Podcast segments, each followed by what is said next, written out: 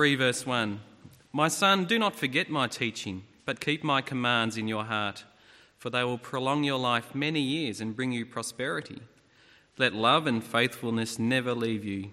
Bind them around your neck, write them on the tablet of your heart. Then you will win favour and a good name in the sight of God and man. Trust in the Lord with all your heart and lean not on your own understanding. In all your ways acknowledge him, and he will make your paths straight. Do not be wise in your own eyes. Fear the Lord and shun evil. This will bring health to your body and nourishment to your bones. Honour the Lord with your wealth, with the firstfruits of all your crops. Then your barns will be filled to overflowing, and your vats will brim over with new wine. My son, do not despise the Lord's discipline, and do not resent his rebuke, because the Lord disciplines those he loves, as a father the son he delights in. And now we'll turn to Proverbs 6 from verse 1. My son, if you have put up security for your neighbour, if you have struck your hands in pledge for another, if you have been trapped by what you said and snared by the words of your mouth, then do this, my son, to free yourself, since you have fallen into your neighbour's hands. Go and humble yourself, press your plea with your neighbour Allow no sleep to your eyes, no slumber to your eyelids. Free yourself like a gazelle from the hand of the hunter, like a bird from the snare of the fowler. Go to the ant, you sluggard, consider its ways and be wise. It has no commander, no overseer or ruler, yet it stores its provisions in summer and gathers its food at harvest. How long will you lie there, you sluggard? When will you get up from your sleep? A little sleep, a little slumber, a little folding of the hands to rest, and poverty will come on you like a bandit, and scarcity like an armed man. Thanks, Peter. Well, it's great to be with you. Thank you so much, Carl, for your invitation, and it's been a, a great pleasure to be with you over this weekend. I get uh, great pleasure from very simple things. I must have a simple mind. But one of the things which, uh, one of the phrases which gives me most amusement is baby change table. I mean, what do you do at a baby change table? You, you've got a noisy baby, do you leave it there and take another one or trade in for a younger model, uh, something like that? And another expression which amuses me is disabled toilet. I ask to myself, why don't they fix it? So I was so delighted to see the sign up this morning baby change table in disabled toilet. and I look forward to telling people on the mainland uh, about the curious habits of the natives.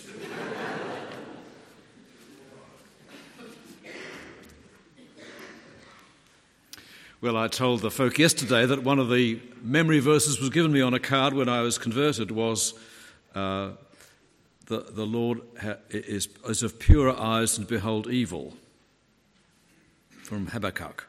Another one was given me was this verse from Proverbs, which I hope you know well, and you can at least whistle now if you want to. Uh, Trust in the Lord with all your heart, lean not to your own understanding. In all your ways acknowledge him, and he will make your paths straight. Well, I've been a Christian for 52 years, and I think I'm still learning to trust in the Lord with all my heart.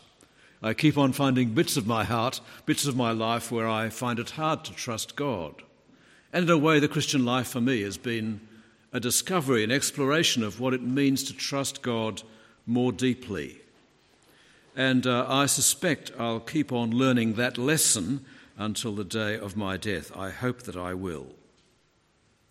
In Proverbs 3, if you would turn to it, please, if you have a Bible around, uh, the uh, idea of trusting in the Lord comes from uh, remembering the teaching and keeping commandments which will prolong your life and live many days. That is, it's not a blind trust, it is an informed trust in the Lord.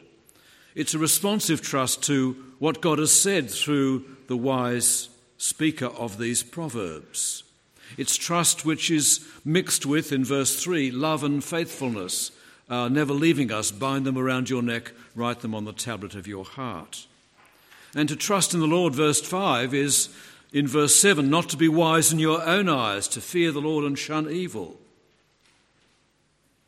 To trust in the Lord is, in verse 9, to honour the Lord with your wealth and the first fruits of your crops. What a great expression of trust.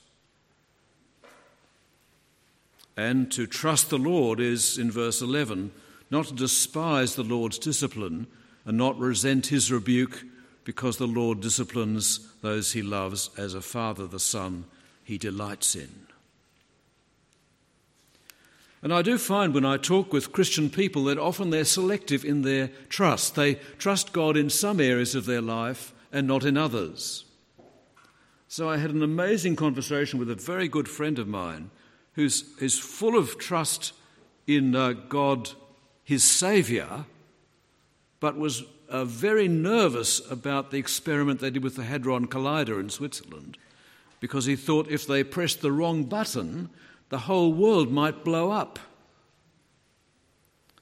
So I spent a lot of time trying to explain to him that if, if you can trust God, your Saviour, you can trust God, your Creator, as well. But of course, I have those uh, odd selectivity in my trust of the Lord as well. The verse says, Trust in the Lord with all your heart. It's silly to trust in the Lord with part of your heart, with part of your life, with part of yourself. No, this entrusting of ourselves to our Lord God must be with all of our heart. And it must mean that we do not finally lean on our own understanding. It must mean that our folly is finally corrected by the wisdom that comes from our Lord God. And it means that in all our ways we will acknowledge Him and trust that He will direct our paths, make our paths straight. And how much of life we spend wondering what decision we should make, what kind of life we should live, where we should live, what we should do. And yet we look back at the end of our lives and see how clearly God has directed us at every path. And even when we've felt most confused and most disturbed uh, and most at sea, we can see later on how lovingly and carefully and gently and com- compassionately God has directed us. Because often guidance is not something we feel at the time, but is a reality which God has provided for us. So, the fear of the Lord, we learn from Proverbs, is the foundation of wisdom. And we're told here to trust in the Lord with all your heart, lean not to your own understanding. What a shock, then, to read in Proverbs 6 this instruction Go to the ant, you sluggard, consider its ways and be wise. It has no commander, no overseer or ruler, yet stores its provisions in summer and gathers its food at harvest. How long will you lie there, you sluggard? When will you get up from your sleep? A little sleep, a little slumber, a little folding of the hands to rest, and poverty will come on you like a bandit, and scarcity like an armed man. I don't know if you've ever studied ants. I, uh, my, my first pets when I was young were snails. I kept snails first. That was a very cheap pet because I kept them in a tin, and when they died, I just went and found another snail. They all, all looked much the same, really. they were just snails, really. And then I was given one of those uh, clever little snail uh, uh, uh ant houses where you have two pieces of plastic close together. You put soil in them and administer some ants, and then the ants grow their little ant little palaces and you know rooms and corridors and so on, and, and you can look at them doing it. It was very, it was terrific. And so when I uh, first read uh, Go to the ant, you slug and consider I thought this was jolly good advice because I'd been looking at ants for a number of years, as a matter of fact. But we learn here from Proverbs what we're meant to learn from ants. Consider her ways and be wise, because she works hard. She prepares her bread in summer and gathers her food in harvest. That is, she's strategic, she's careful, she works hard, she plans. She's busy, she's responsible, using her gifts, preparing for the future, looking for opportunities.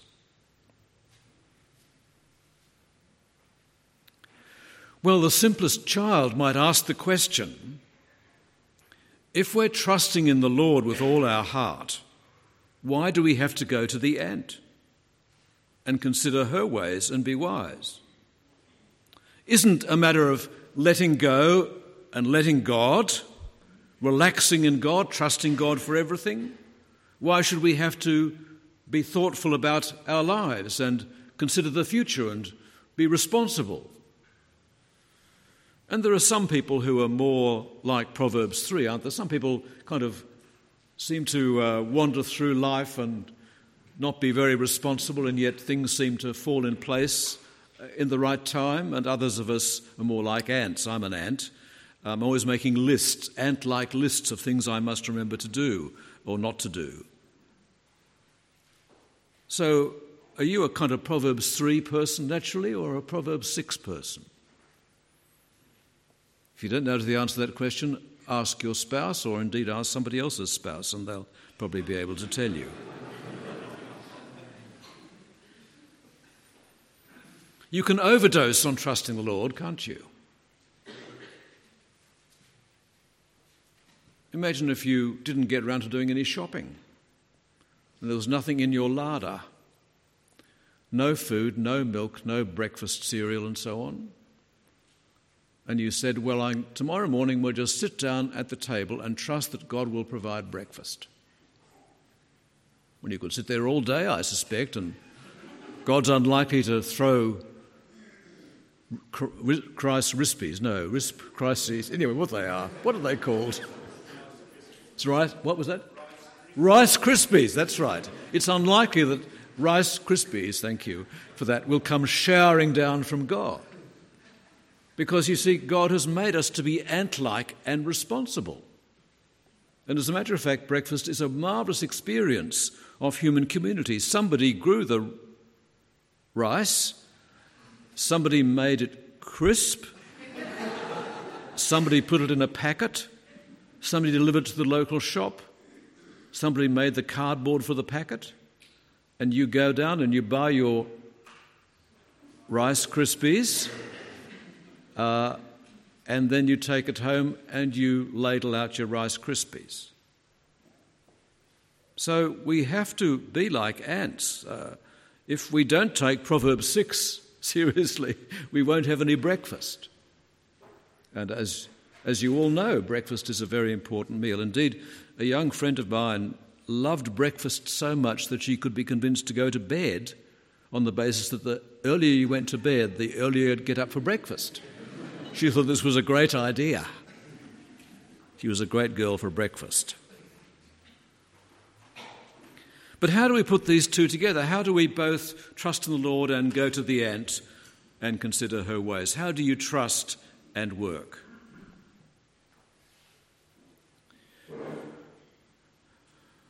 Well, the answer is not a compromise between the two, not half trusting half taking responsibility, but full trust and full responsibility.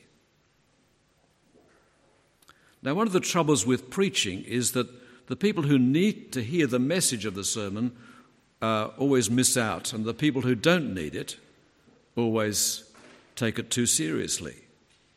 So, the danger with this sermon, you see, is that those of us who are natural trusters will go away and think, well, I should trust the Lord even more. And who worries about breakfast? It'll just arrive.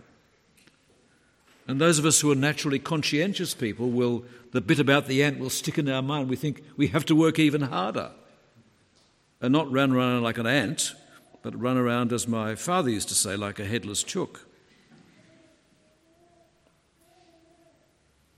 No, we have to do the trusting and do the responsibility taking at the same time in the same way. Not a compromise between the two, not half trust and half work, not a divided life, trusting God for some things, but not trusting Him for the others and feeling we have to get them for ourselves or they won't happen. Not a compromise, but both fully, trusting and taking responsibility, working but not worrying.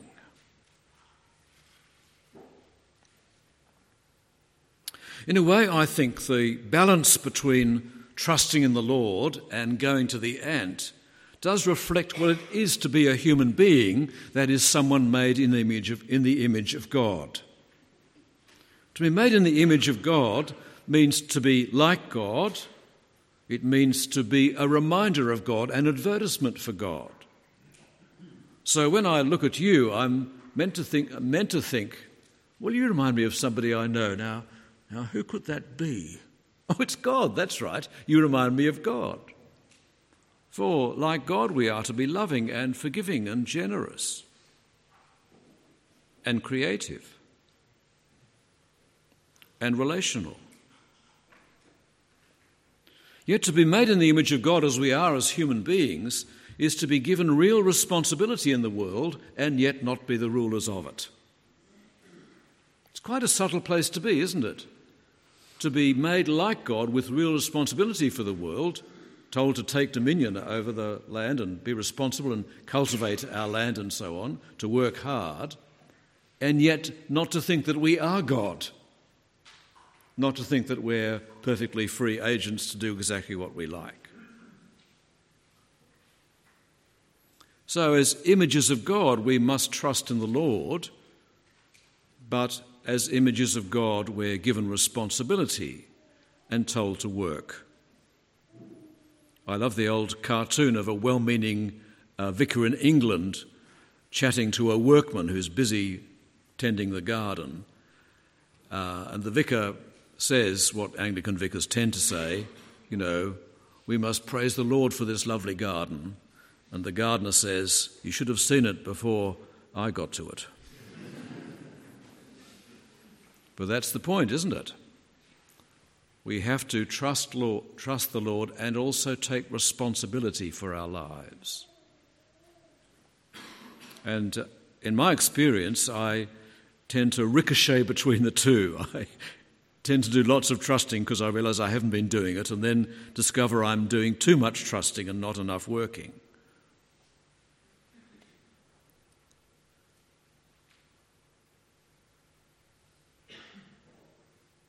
The same reality, the same tension is found in the New Testament.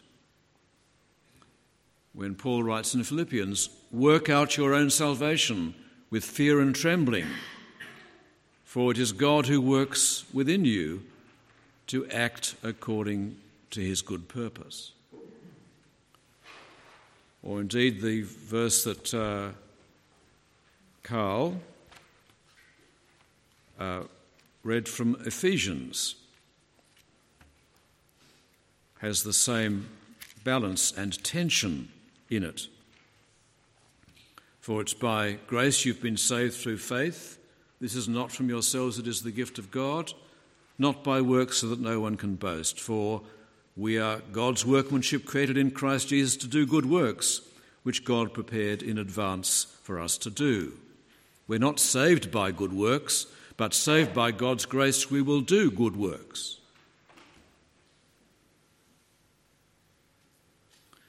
So it'd be good, I think, for each of us to think today well, what kind of correction needs to be made in my life? Am I heading towards too much trust and not enough responsibility, or too much responsibility and not enough trust? And it might be worth thinking, well, what's our church like? What's this church like? Are we, do we overdose on trust and not take responsibility? Or are we an over conscientious church and actually failing to trust God and worrying too much about what happens?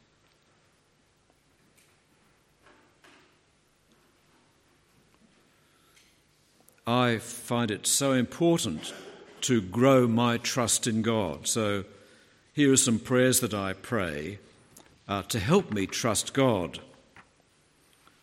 Uh, these are some prayers I pray uh, regularly. And I wrote them out because I needed to uh, remind myself that I do trust God and also say to God that I do trust Him each day.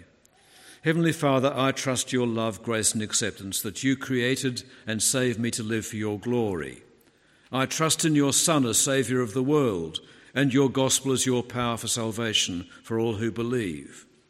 I trust in your Son, Jesus Christ, as the powerful and generous Saviour, head, Lord, and judge of his church. I trust you as the just judge of all people. I trust that you'll provide all the gifts, time, and energy and health for me to live for you and do the good works you prepared for me to do. I trust that you place me where you want me to serve you and be a blessing to others. And I say those trusts because my natural inclination is not to trust God about those things. So, for example, about trusting Jesus Christ as the powerful and generous Saviour, head, Lord, and judge of His church, I'm always worrying about churches because people ring me up and say, We've got this problem in our church. Carl hasn't done that, but I'm sure he's going to next week. Uh, and they, and they, they come to me to say, Well, now, what, what are we going to do about this? And because I'm an Anglican, then, uh, as you can imagine, the phone runs hot with uh, worries about the church. So the great danger is that I'll be, if I was reformed, of course, there would be no problems, but anyway, the phone runs hot with worries about churches. And it's, the danger is that I'll take that on myself, you see, and feel the weight of it too much. So that's why I have to say, well, I trust you, Lord Jesus Christ. It's your church. You're building it. You saved it. You better fix it. And I found that a great help when I was uh, at St Jude's in ministry. We'd find some insoluble problem in the church. So I'd go to, go to God and say, Well, it's your church, you fix it, you made it.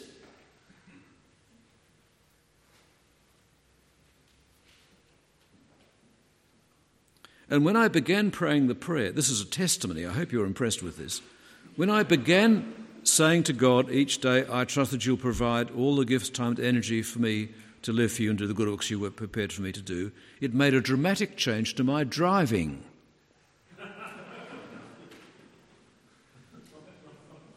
because I wasn't racing from place to place, worried that I wasn't doing enough today to serve God. And it was very important for me to pray because I'm a great list maker, and I always made lists of 10 things to do today, which I could only ever achieve three. So I had to learn to trust God that though I hadn't got through my list for the day, it was actually okay. He was running the universe, I wasn't. The Messiah's job was already taken.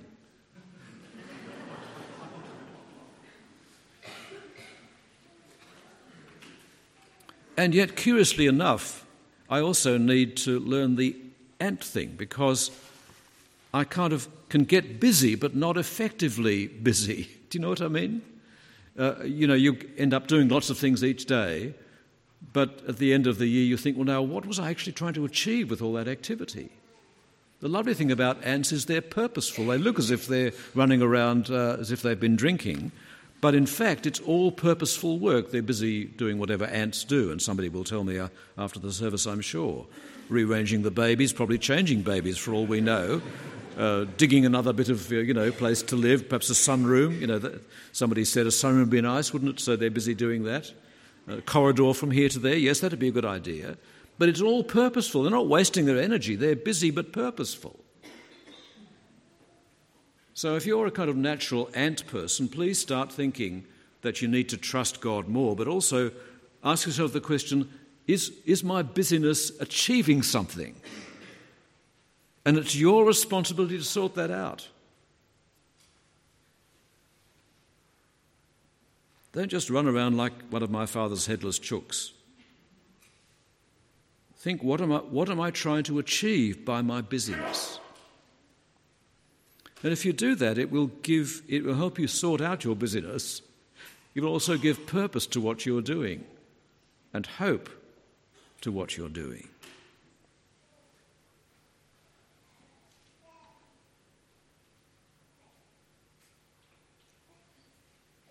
Trust and take responsibility. Work, don't worry. The advice of uh, one great soldier put your trust in God and keep your powder dry. Don't over specialize in trust so that you never take responsibility. Don't overdose on responsibility so that you don't trust. And I think as this year races past, it's not a bad time to start thinking about the coming year. How will I grow in trust in God next year?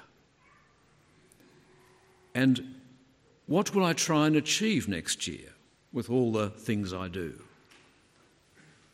How will I contribute to my community next year? What good works will I do next year for God? What good works will I do in my church? For it's fatal when churches are divided between trusters sitting over here and ants sitting over there. When some people do all the trusting and others do all the work. No, no. We all need to learn to trust and to take responsibility. For both are the gracious gifts of God. What a gift of God that we can trust Him. And what great a great gift of God that we can work for him for his glory. Let's pray.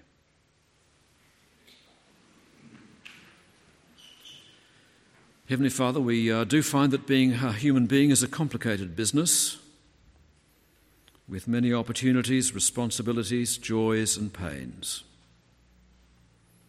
But please teach us by your wisdom in the Holy Scriptures to trust in you with all our heart and not lean on our own understanding. But also help us, like the ants you've made, to teach us how to work purposefully and effectively. Please help us to trust and also take responsibility and please help us to work, but not to worry, because we trust you, our gracious and loving Heavenly Father. And we ask this prayer through our Lord Jesus Christ, who died on the cross that we might be forgiven, but who works in us in his resurrection power that we might serve him and serve you, our Heavenly Father. So please shape our lives by your wisdom, your grace, and your kindness. In Jesus' name, Amen.